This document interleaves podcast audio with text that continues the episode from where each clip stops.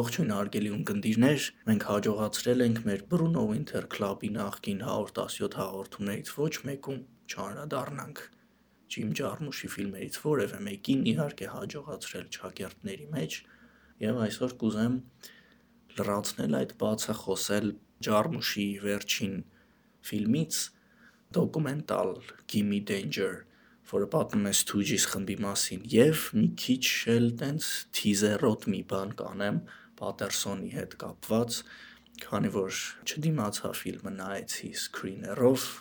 բայց առանձին մի հատ նորմալ քննարկում կանենք անպայման, երբ որ երկու շաբաթից մեր մոտ լինի պրեմիերան։ Iggy and the Stooges reinvented music as we know it.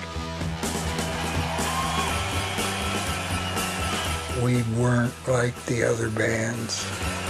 a feeling come over you with this great sound that we're making. And sometimes I would just hammer on my guitar.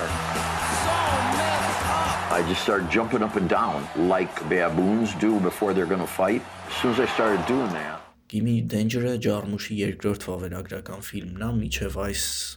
հերավոր 97 թվականին նա նկարահանել էր ֆիլմ Նիլ Յանգի մասին, նրա խմբի մասին Crazy Horse, հա, Իսկ հիմա հերթը Stooges-ինն է, որի մասին չգիտեմ ճիշտն ասած ինչքանով է Հայաստանում այդ խումբը հայտնի, բայց հետաքրքիր է այն է այս խմբի, որ այն ժամանակները, երբ որ նրանք նոր էին ձևավորվել, նոր էին ստեղծագործում,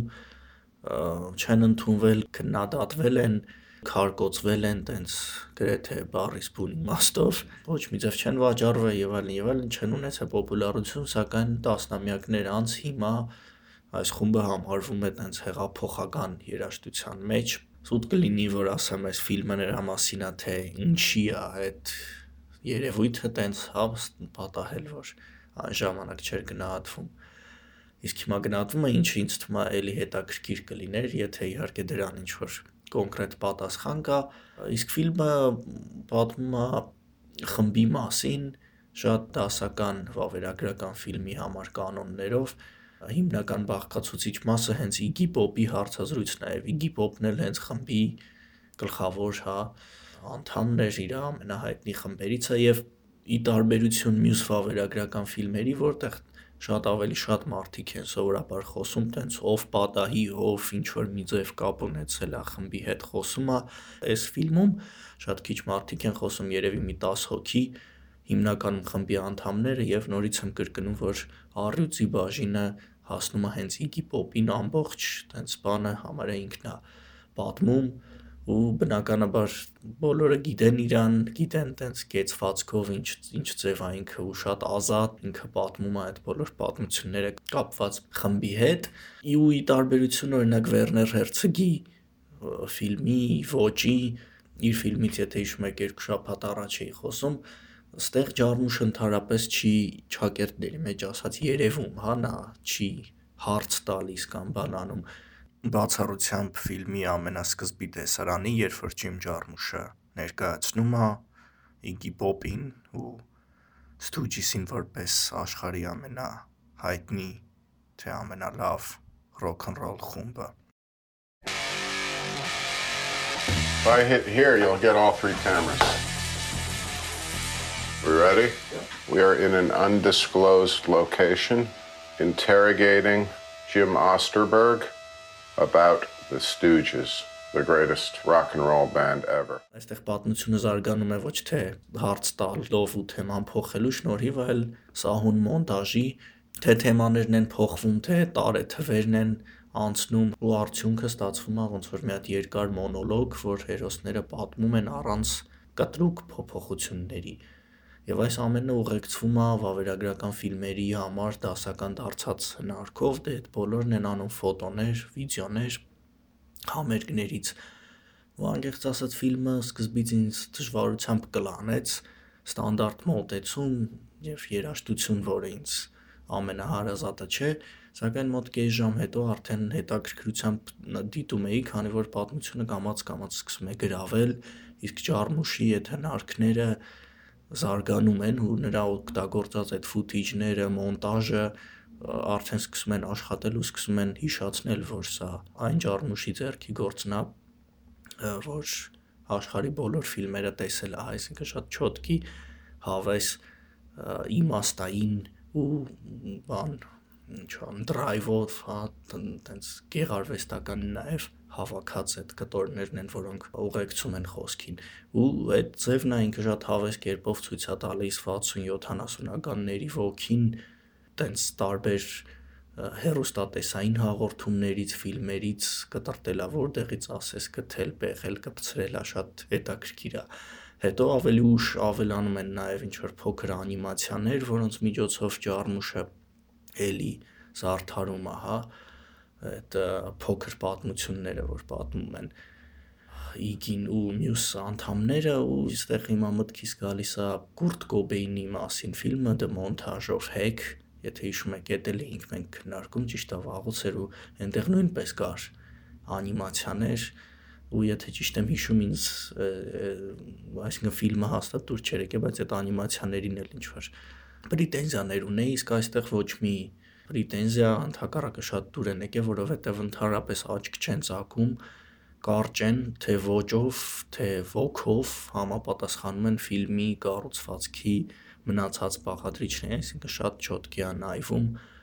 ու շատ հավես։ Կարճ ասած, երաժշտության սիրահարներին, այսինքն մի քիչ ավելի շատ սիրահարներին, որովհետև երևի բոլորն են իրանց համարում երաժշտության սիրահար, կհետաքրքրի ֆիլմը, որովհետև ամեն դեպքում այս խումբը շատ մեծ ազդեցություն է ունեցել մի շարք խմբերի վրա ու այդ պահը ֆիլմի երբ որ տենց տարբեր խմբերի որոնք ազդվել են ցույցա կարճ-կարճ ցույցատրվում բավականին ազդեցիկ էր բացի այդ բավականին հետաքրքիր ինֆորմացիա կա ոչ միայն Stooges-ի, այլ նաև մի շարք հայտնի մարդկանց David Bowie-ի հետ համագործակցության մասին եւ այլն եւ այլն։ Եթե սենց կարճ փորձեմ ամփոփեմ, գուցե խորությունը ֆիլմի այդքան էլ շատ չի, բայց դե Iggy Pop-ին որ նայեք էլի լավ իմաստով, եթե կարելի ասել, տենց բան ռոքեր, հա, տենց տկլոր որ դուս ա գալի բեմի վրա ու գժություններ անում ինձ թվում է լրիվ իրա ու իրա խմբի մասին ոճով համապատասխանում ու կարող է այդ խորությունը նաև պետք չի ու սխալ չհասկանաք չեմ ասում որ Iggy Pop-ը խորը չի խորնա երևի բայց յուրովի իրա ձևով I just want to be.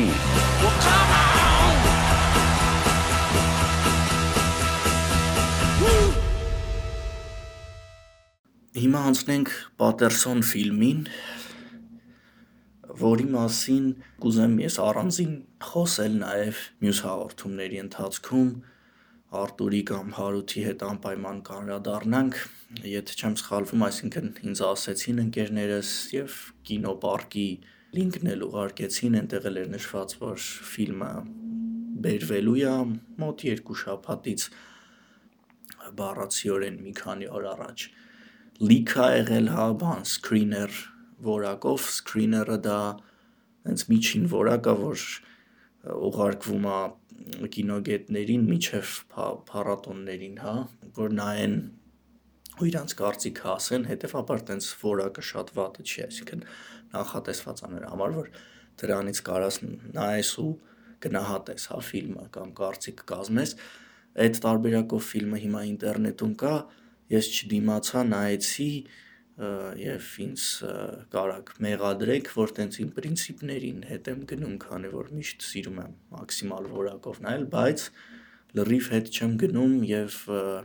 կուզեմ, որ այսինքն անպայման գնալու եմ կինոթատրոն նայեմ ու ձեզ էլ եմ կոչ անում ու այդ կինոթատրոնում նայելուց հետո հենց անպայման մի հատ էլ մենք հաղորդում կանենք ու առանձին կխոսենք When you're a child, you learn there are three dimensions height, width, and depth, like a shoebox. Then later you hear there's a fourth dimension time.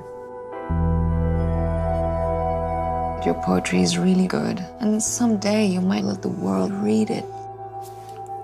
Agmindiai, you are a great poet. Պատերսոնը քաղաք է Նյու Ջերսիում, Պատերսոնը դա Ադամ Դրայվերի հերոսի անունն է այս ֆիլմում եւ Պատերսոնը դա պոեմ է ամերիկացի հայտնի գրող Ուիլյամ Կարլոս Ուիլյամսի կողմից գրված շատ պոետիկ ֆիլմ երկու հիմնական դերասաններով Ադամ Դրայվեր ու Գոլշիֆտե Ֆարահանի իրանցի հայտնի դերասանուհին, որ էլի հոլիվուդյան շատ ֆիլմերում խաղացել է ու վերջապես 3 տարի անցել է ինչ Ջարմուշը նկարել էր 3 տարի առաջ էր նկարել է վերջի անգամ խաղարկային ֆիլմ Only Lovers Left Alive-ը շատ նուրբ շատ պոետիկ ֆիլմ, որ անպայման անպայման արժի նայել հիմա իմ տպավորությունները շատ թարմ են ու ժամանակապետք մի քիչ ընկալելու, մարսելու, խոսելու համար եւ հենց այդպես էլ կանենք այդ երկու շաբաթից, երբ որ ֆիլմը գա կինոթատրոն, նայենք այնտեղ ու բոլորին էլի կոչ եմ անում, որ գնան նայեն, բաց չթողնեն, որովհետեւ վստահ չեմ, որ տենց լավ կգովազդվի, նույն ձև ես Ken Loach-ի I Daniel Blake ֆիլմին շատ երկար սպասում էի ու պարզվեց, որ կինոպարկը բերել է, բայց ես ոչ մի ձև չիմացա դրա մասին ու տենց շատ աբիդնի էր։ Մինչ այդ այն մարդիկ, ովքեր որ հետաքրքրված են, անպայման խորհուրդ կտամ դիտել Պատերսոն ֆիլմի Մամլո ասուլիսը Կաննի կինոփառատոնում շատ-շատ հետաքրքիր էր Ջիմ Ջարմուշը շատ հետաքրքիր բաներ էր պատմում ու տենց շատ հավես կլինի, որ ֆիլմը նայելուց առաջ կամ հետո նաև նայեք դա, թե ինչ սպասենք այդ ֆիլմի պրեմիերային եւ որից հետո առանձին կքննարկենք նաև Պատերսոն ֆիլմը։ Շնորհակալություն։